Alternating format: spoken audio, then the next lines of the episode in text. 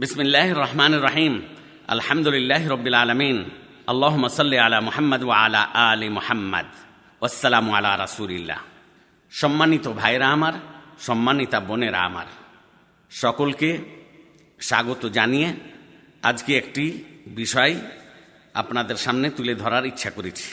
বিষয়টি হল রোজা বিনষ্টকারী বিষয় সমূহের বিবরণ।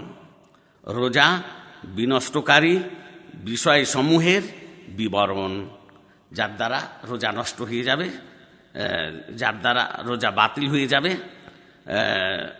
সেই বিষয়কে লক্ষ্য করে আপনাদের সামনে অতি সংক্ষেপে কয়েকটি কথা বলার ইচ্ছা করেছি। তবে সুরা বাকারার আয়াত নম্বর একশো সাতাশির মধ্যে আসল তিনটি বিষয়ের কথা উল্লেখ করা হয়েছে, যার দ্বারা রোজা নষ্ট হয়ে যায়। তাই আল্লাহ তালা বলেছেন, ফাল আনা বাসের হুন্না অবদাগু মা কাতাব আল্লাহ লাকুম ওকুলু ওশরাবু হাত্তা ইয়াতাবাইয়ানা লাকুমুল খাইতুল আবিয়াদু মিনাল খাইতিল আসওয়াদ মিনাল ফাজর থুম্মা আতিম্মু সিয়ামা ইলাল লাইল। সূরা বাকারার একশো সাতাশি নম্বর আয়াত। এখানে আল্লাহ তবারক ওয়া তাআলা রাত্রে বিবির সঙ্গে সহবাস করার অনুমতি দিয়েছেন আর রাত্রে সূর্য ডুবে যাওয়ার পর থেকে শুধু সাদেক পর্যন্ত পানাহারেরও অনুমতি দিয়েছেন। তো আপনাদের সামনে অতি সংক্ষেপে বলি যে সমস্ত বিষয়ের দ্বারা রোজা নষ্ট হয়ে যায়। এক নম্বর বিষয় হল স্ত্রী সম্ভোগ বা সহবাস করা। যে ব্যক্তি দিনে নিজের স্ত্রীর সঙ্গে সহবাস করবে, তার রোজা নষ্ট হয়ে যাবে। তাই এই ক্ষেত্রে শাহি বোখারির হাদিস নম্বর এক হাজার নশো ছত্রিশ দেখতে পারা যায় এবং শাহি মুসলিম এক হাজার একশো এগারো দেখতে পারা যায়। একজন সাহাবির ঘটনা আছে যে তিনি দিনের বেলায় সহবাস করে ফেলেছিলেন, যার কারণে রসুল্লাহ সাল্লা ইসলাম তাকে উপদেশ দিয়েছিলেন যে কাফারা দিতে হবে। তো সেই কিস্সার দিকে যাচ্ছি না। মূল কথা হলো যে দিনের বেলায় স্ত্রীর সঙ্গে সহবাস করা বৈধ নয় রোজার অবস্থায়। দুই নম্বর বিষয়, যার দ্বারা রোজা নষ্ট হয়ে যায়। রোজা বিনষ্টকারীর দ্বিতীয় বিষয় হল বীর্যপাত করে দেওয়া। বীর্যপাত করা হাতের দ্বারা হোক বা অন্য কোনো পদ্ধতিতে হোক, জাগ্রত অবস্থায় ইচ্ছাকৃতভাবে যে বীর্যপাত করবে, তার রোজা নষ্ট হয়ে যাবে। এটাই বেশিরভাগ ওলামাই কেরামের মত। কেননা আল্লাহ তবারকালা হাদিসে কুদ্সির মধ্যে বলেছেন, রোজাদারের বিষয়ে যে এত কত আমাহু ও সারাবাহু ও শাহওয়াতাহ মিন আজলি, যে রোজাদার ব্যক্তি আমার সন্তুষ্টি লাভের জন্য পানাহার বর্জন করে আর নিজের মনের আশা আকাঙ্ক্ষা বর্জন করে। এই হাদিসটি সহি বোখারি এক হাজার আটশো চুরানব্বই নম্বর হাদিস দেখতে পারা যায়। সহি মুসলিম এক হাজার একশো একান্ন নম্বর হাদিস দেখতে পারা যায়। সুতরাং বীর্যপাত করে দেওয়াটা হচ্ছে একটি শাহওয়াতের অন্তর্ভুক্ত বিষয়, অর্থাৎ মনের কামনা বাসনার অন্তর্ভুক্ত বিষয়। এতে থেকে দূরে থাকার চেষ্টা করতে হবে। আর যে সমস্ত বিষয়ে যৌন উত্তেজনা বেড়ে যাবে, সে সমস্ত বিষয় থেকে দূরে থাকা দরকার। তিন নম্বর বিষয়, যার দ্বারা রোজা নষ্ট হয়ে যায়, ইচ্ছাকৃতভাবে পানাহার করা। আল্লাহ তবারকতালা রাত্রে সূর্য ডুবে যাওয়ার পর থেকে নিয়ে শুভ সাদেক হওয়া পর্যন্ত রমজান মাসে পানাহার করার অনুমতি দিয়েছেন। সুরা বাকারা, আয়াত নম্বর একশো আটাত্তর দেখতে পারা যায়। চার নম্বর বিষয়, যার দ্বারা রোজা নষ্ট হয়ে যায়, সেটা হলো ইচ্ছাকৃতভাবে পানাহারের মতো অন্য কোনো বস্তু গ্রহণ করা। ধরেন শরীরে রক্ত নেওয়া বা বা এমন ইঞ্জেকশন গ্রহণ করা, যার দ্বারা খাদ্যের কাজ হবে।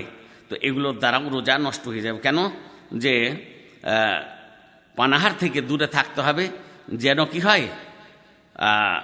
পেট খালি থাকে, রোজা যেন সঠিক পন্থায় সম্পাদিত হয়। তো এই জন্য ওই সমস্ত পুষ্টিকর ইঞ্জেকশন ইঞ্জেকশন থেকে বা সেলাইন থেকে দূরে থাকতে হবে, বা রক্ত গ্রহণ করা থেকে দূরে থাকতে হবে, যার দ্বারা শরীরের মধ্যে খাদ্যের কাজ করবে। পাঁচ নম্বর বিষয় যার দ্বারা রোজা ভেঙে যাবে, সেটা হলো যে সিঙ্গা ব্যবহার করা। তো যে সিঙ্গা লাগাবে আর যে যার দ্বারা লাগানো হবে, তার দুইজনেরই রোজা ভেঙে যাবে। এই ক্ষেত্রে সহি হাদিস আছে। সোনান আবু দাওয়াদ হাদিস নম্বর দু হাজার তিনশো সাতষট্টি দেখতে পারা যায়। এই হাদিসটি সঠিক হাদিস। শেখ আলবানী হাদিসটিকে সহি বলে ঘোষণা করেছেন। আর এই রকমভাবে ধরেন যারা রক্ত দান করবে, তাদেরও রোজা ভেঙে যাবে। কেন যে এই সিঙ্গার দ্বারা রক্ত বের করা হয়? সুতরাং বেশি পরিমাণে রক্ত দান করলে রোজা ভেঙে যাবে। ছয় নম্বর বিষয় হচ্ছে, যার দ্বারা রোজা নষ্ট হয়ে যাবে, ইচ্ছাকৃত বমি করা। এই সম্পর্কে হাদিস সোনান তিরমিজির মধ্যে দেখতে পারা যায় বা জামে তিরমিজ, তিরমিজের মধ্যে দেখতে পারা যায়। সাতশো কুড়ি নম্বর হাদিস, সোনান আবু দাওয়াত দেখতে পারা যায় দুশো সোনান আবু দাউদ দেখতে পারা যায়, দুই হাজার তিনশো আশি নম্বর হাদিস, এবং সোনান ইবনু মাজাও দেখতে পারা যায়, এক হাজার ছশো ছিয়াত্তর নম্বর হাদিস। তাহলে ইচ্ছাকৃতভাবে যে বমি করবে, তার রোজা ভেঙে যাবে। কিন্তু অনিচ্ছাকৃতভাবে যার বমি হয়ে যাবে, তার রোজা ভাঙবে না। সাত নম্বর বিষয় যার দ্বারা রোজা নষ্ট হয়ে যাবে, সেটা হচ্ছে মাসিক ঋতুস্রাব ও সন্তান প্রসবজনিত রক্তস্রাব শুরু হলেই রোজা নষ্ট হয়ে যাবে। ধরেন, মগরব হতে বা সূর্য ডুবতে এক মিনিট আছে বা পাঁচ মিনিট আছে, তার আগেই মাসিক শুরু হয়ে গেল, তো এই রোজাটা নষ্ট হয়ে গেল। বা অনুরূপভাবে সন্তান হলো বা সন্তান জন্মগ্রহণ করার পূর্বে যে রক্ত দেখা দেয় সেটা বেরিয়ে গেল, তাতেও রোজা নষ্ট হয়ে যাবে। কেন যে এই মাসিকের অবস্থায় মাসিকের অবস্থায় রোজা রাখা বৈধ নয়। কিন্তু এই রোজা পরবর্তী সময়ে পূর্ণ করতে হবে। মাসিকের কারণে রোজা ছোট, ছুটে যাক কিংবা সন্তান প্রসব হওয়ার কারণে রোজা ছুটে যাক। এগুলো পরবর্তী সময়ে পূরণ করে নিতে হবে। কেন যে শাহী মুসলিমের মধ্যে এসছে একটি হাদিস আয়েশা রদি আল্লাহ তালা আনহা হতে। তিনি বলেন যে আমাদেরকে রোজা কাজা করার কথা বলা হতো। কিন্তু নামাজ ছুটে গেলে, মাসিক অবস্থায় বা নেফাসের অবস্থায় নামাজ ছুটে গেলে কাজা করার উপদেশ দেওয়া হতো না। তো ঋতুবতু মহিলাদের উপর ঋতু চলা অবস্থায় রোজা রাখা নিষেধ। এই বিষয়ে কোনো মতভেদ নাই, কোনো মতানক্য নাই কোনো আলেমদের মধ্যে।